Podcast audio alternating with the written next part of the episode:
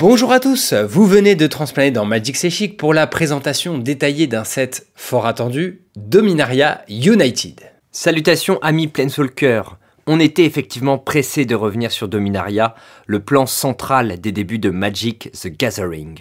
Pour la nostalgie, d'abord, mais aussi parce que le lore passe à la vitesse supérieure à cette occasion. Ça, on vous en parlera plus tard dans notre résumé de l'histoire. Ici, on va vraiment évoquer les nouvelles cartes nous ayant tapé dans l'œil, les mécaniques du set, les versions alternatives et les produits. Et pour ça, j'ai le plaisir de vous dire qu'on a ici le support de la boutique de jeux physique et en ligne Play-in, qui sponsorise cette vidéo.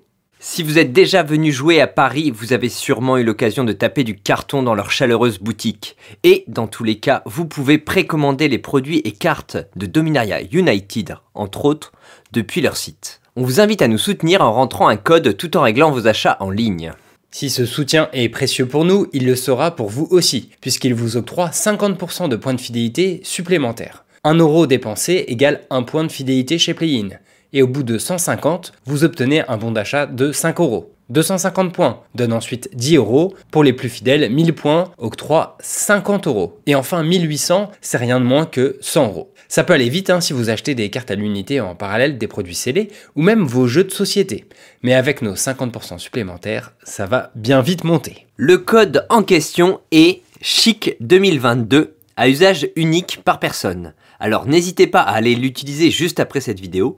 Mais d'abord, on va vous donner la bave aux lèvres en parcourant Dominaria United. Et c'est parti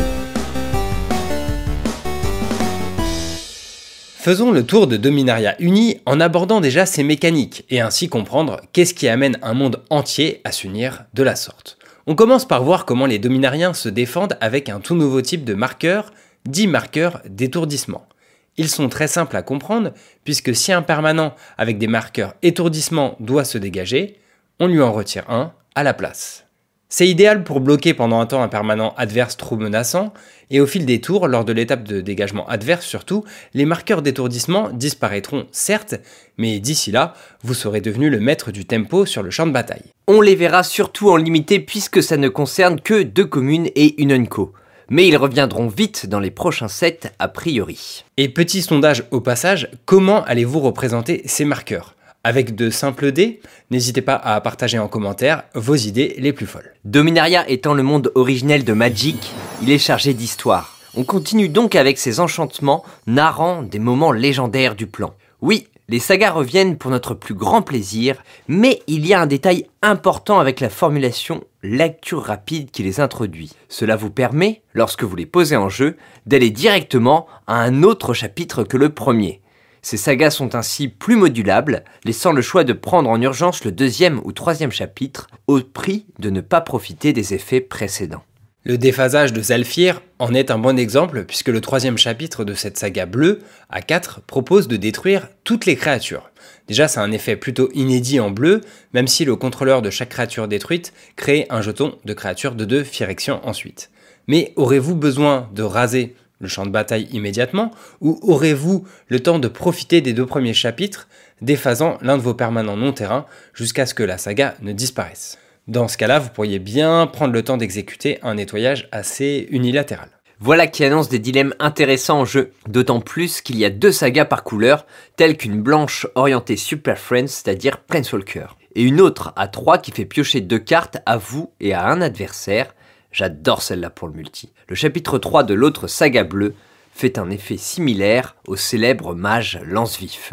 Les sagas noires peuvent faire une belle value à travers des effets successifs de sacrifice et de pioche, mais particulièrement la rare à surveiller en commandeur. Ça défausse une créature ou un planeswalker chez un adversaire, puis ça tutorise une carte contre 3 points de vie, avant de réanimer une bête d'un cimetière, le tout pour 5. La rare rouge pourrait aussi voir du jeu collant deux blessures à chaque créature et adversaire pour 4, permettant de sculpter sa main ou pouvant pondre immédiatement un dragon 4-4 vol. En vert, on a une inco qui rampe d'un terrain de base, puis pond un token 1-1, et enfin procure un petit boost mignon. Moins mignon est son équivalent mythique qui fait vaguement penser au célèbre dents et ongles. Découvrons ensuite la nouvelle mécanique baptisée enrôlement. En gros, quand une créature avec l'enrôlement attaque, on peut engager une autre créature ciblée dégagée que l'on contrôle. Pour ajouter sa force à celle de la créature qui attaque. Mais attention, la créature que l'on choisit d'engager ne doit pas être atteinte du mal d'invocation, c'est-à-dire ne pas être arrivée en jeu ce tour-ci, ni être attaquante, si elle avait par exemple la vigilance hein, pour attaquer sans s'engager,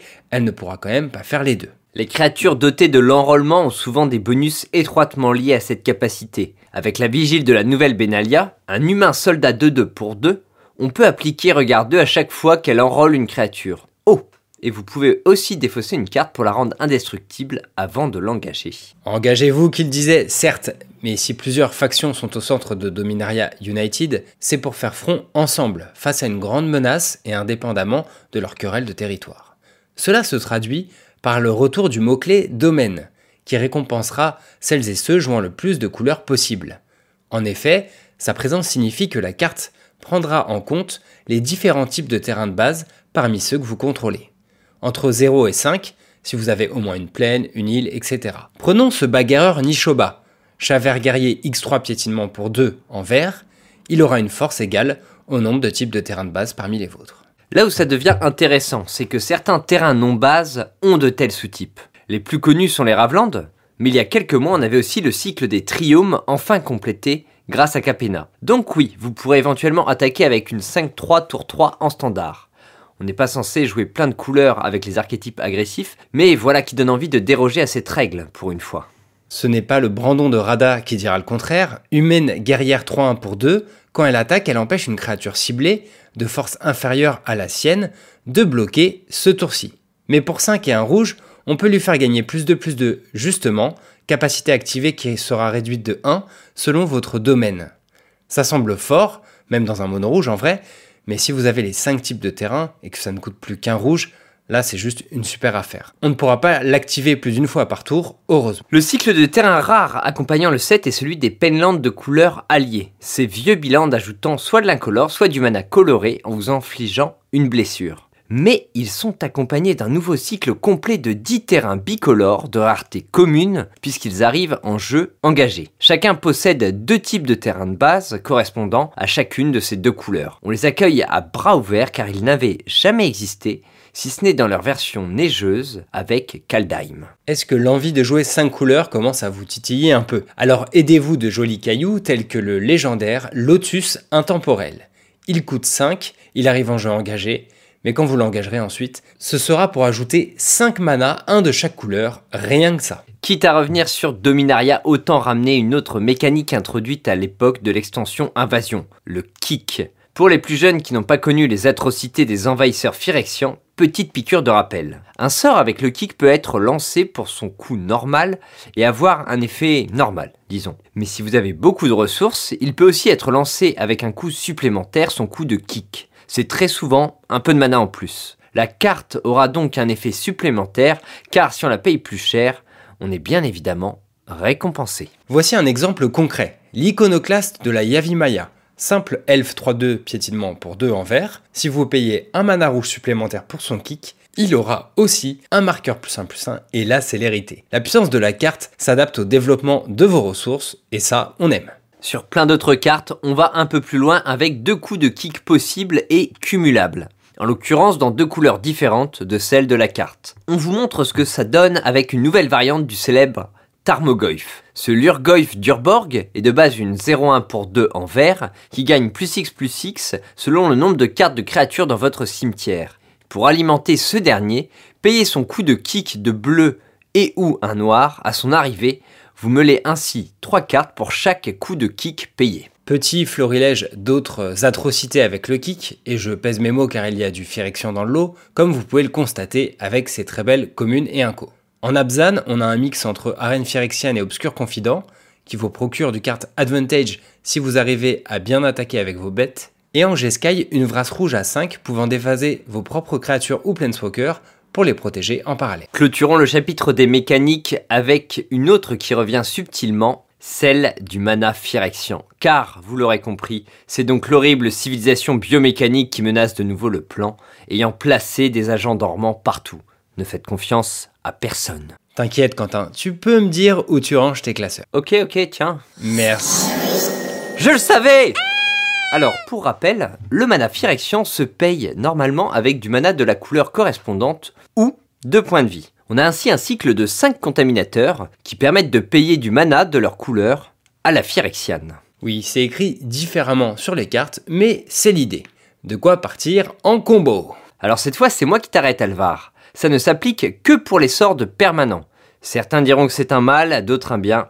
À vous de juger. Moi, je dis que c'est un bien, car c'est des potes, mais aussi parce qu'il y a un effet bonus quand on va lancer un sort de permanent de la couleur en question. Le blanc met un jeton 1-1 blanc soldat, le bleu fait piocher une carte, et le vert un marqueur plus 1 plus 1 sur chacune de nos créatures. Très très fort ces effets, surtout comparés au noir et au rouge, qui respectivement donnent plus 1 plus 1 menace ce tour-ci, et collent une blessure à une cible relativisé en remarquant qu'il coûte 4, contrairement aux 3 premiers, à 5. Mais le mana Phyrexian apparaît quand même sur le deuxième Planeswalker à être parachevé, après Tamio.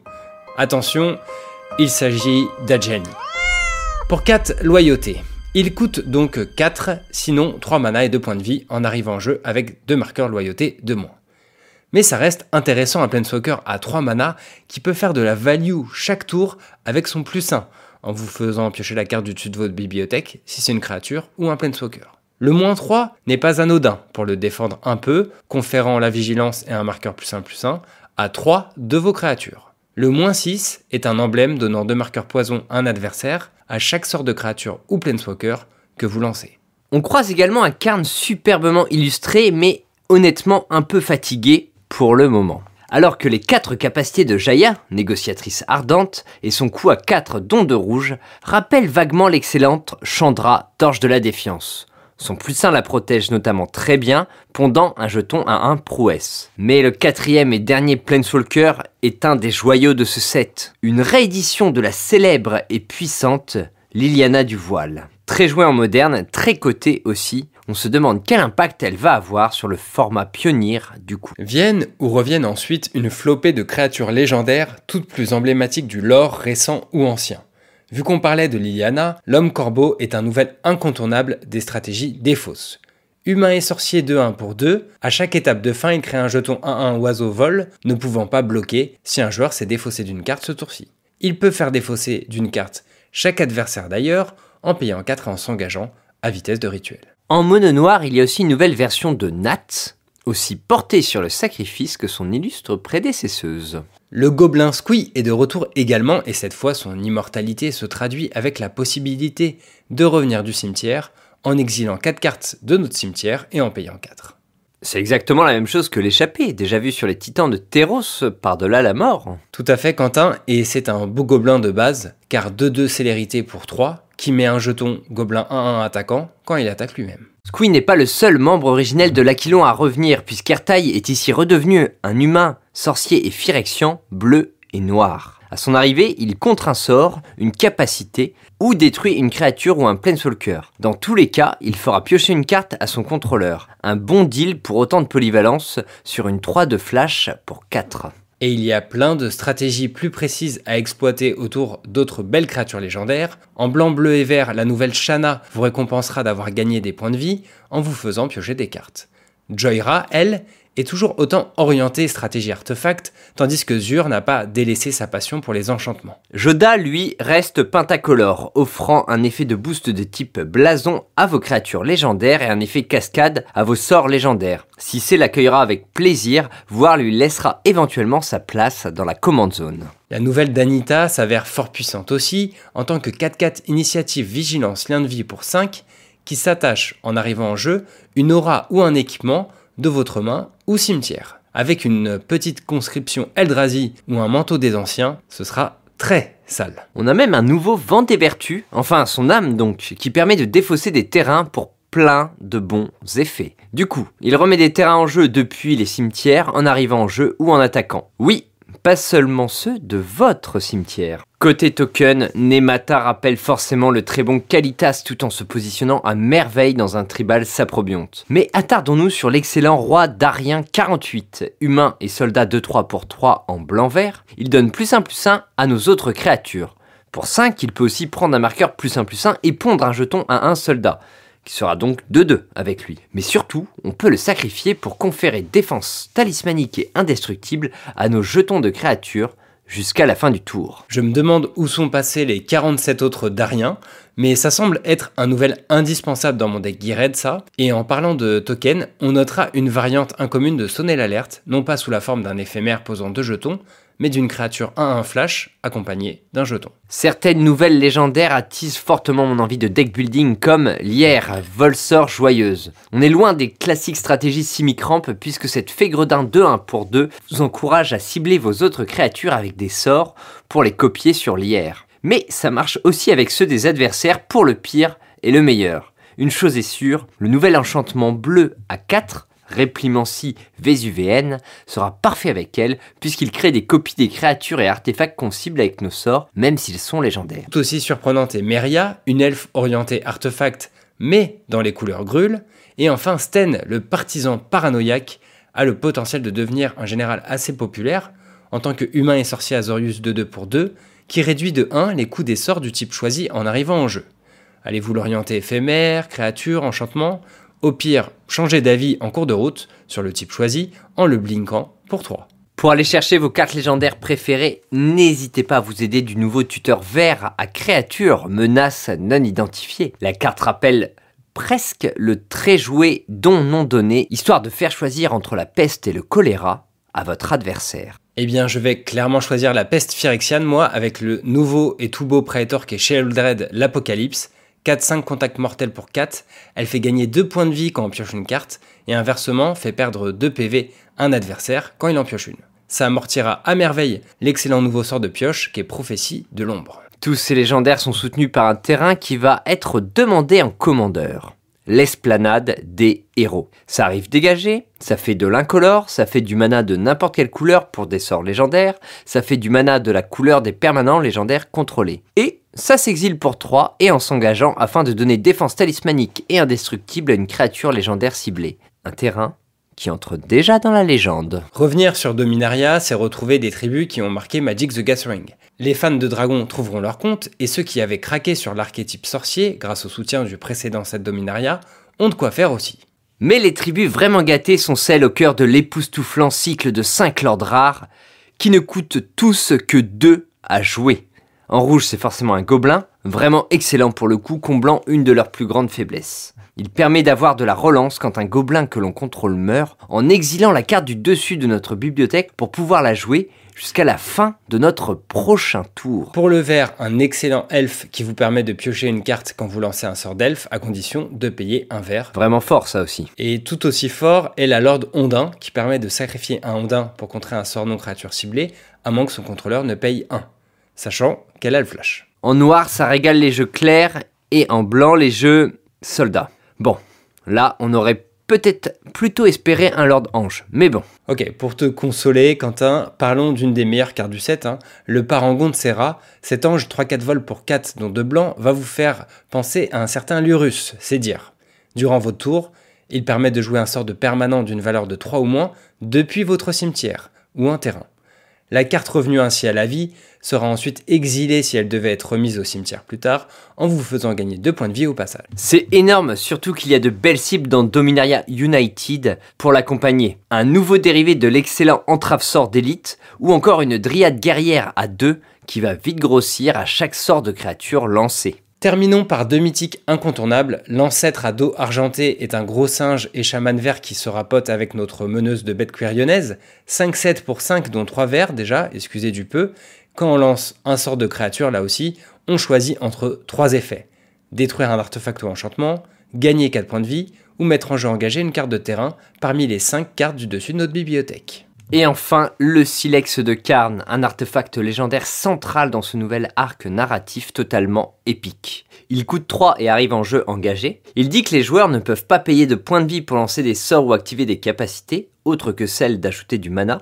Donc impossible de craquer les incontournables Fetchland. Aïe Et désolé pour les contaminateurs et autres Planeswalkers parachevés, idem pour le mana Phyrexian. Mais ce n'est pas tout. À vitesse de rituel, pour X, en l'engageant et en l'exilant, on détruit chaque permanent non terrain ayant une valeur de mana inférieure ou égale à X.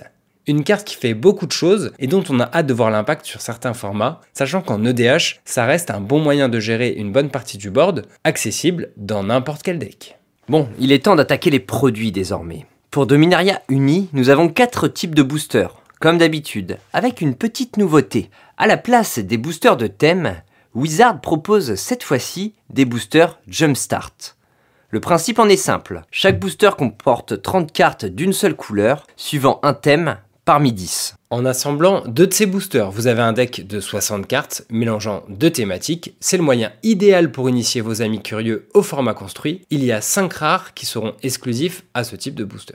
Il est à noter que dans chaque boîte de booster draft d'extension ou de booster collector, vous aurez en box topper une créature légendaire. Ce sont des personnages déjà vus à l'époque de Legends, ici dans une toute nouvelle version, revisitée en premium traditionnel. Ces cartes-là aussi pourraient bien vous donner envie de monter un nouveau deck Commander. Pour ne pas passer trop de temps sur toutes les versions alternatives possibles et imaginables, nous allons tout lister ici. Il y a bien évidemment du sans bordure et du Phyrexian, et il y a aussi un traitement vitrail qui donne leur lettre de noblesse aux créatures légendaires. Le booster de draft, produit bien connu, aura pour particularité avec Dominaria Uni, comme les boosters d'extension et les boosters collector, de comporter au moins une carte légendaire dans chaque pack.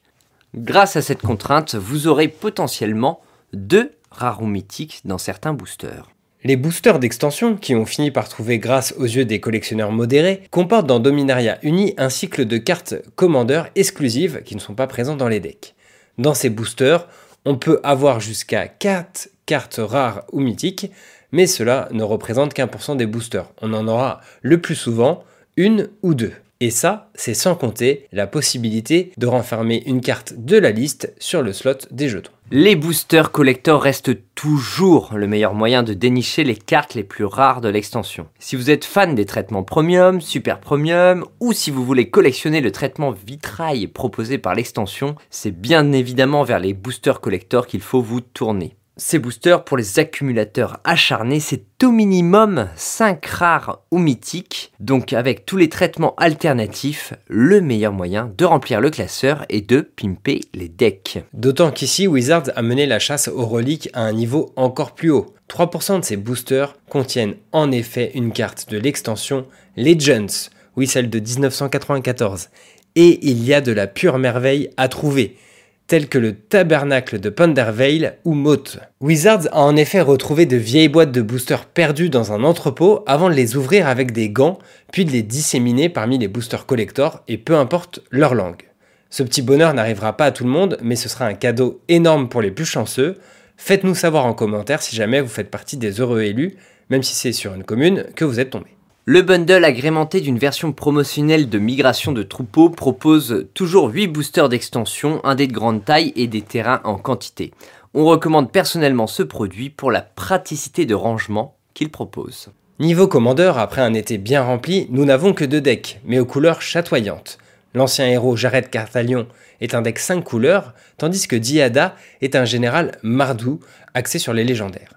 Les deux sont des Planeswalkers, et comme précédemment, il y a dans chaque deck un mini booster collector de deux cartes avec une rare ou mythique, qui peut avoir un traitement spécial, et une inco, traitement vitrail. Pour tout achat d'une boîte de booster, draft, set ou collector, et dans la limite des stocks disponibles, vous pourrez recevoir une carte Buy a Box qui va ravir les amateurs de Tribal Elf puisqu'il s'agit du nouveau Dork orateur du terreau de Yanowar un 3 pour 2, en plus d'ajouter un mana de la couleur de votre choix. Il peut aussi s'engager pour transformer vos terrains en menaçant 3-3 élémental, mais seulement à vitesse de rituel. Pour conclure, on remercie Playin qui soutient donc cette vidéo. Vous pouvez dès à présent commander produits et cartes à l'unité du set sur leur boutique en ligne avec, pour rappel, le code CHIC 2022 pour nous soutenir et faire le plein de points de fidélité. Vous pourrez voir ce que donne l'extension dès les avant-premières de ce premier week-end de septembre et je serai dès vendredi à Playin pour sauver Dominaria ou aider les Phyrexians. À voir. Vous l'aurez compris, on se donne rendez-vous très bientôt pour vous narrer l'histoire derrière Dominaria United abonnez-vous et activez la cloche si ce n'est pas déjà fait pour être bien tenu au courant de la sortie de ce fait ou fiction qui fait vraiment passer l'or actuel à un tout autre niveau. On vous souhaite de bonnes ouvertures avec Dominaria Uni, amusez-vous bien et d'ici la prochaine fois, bon voyage entre les éternités aveugles.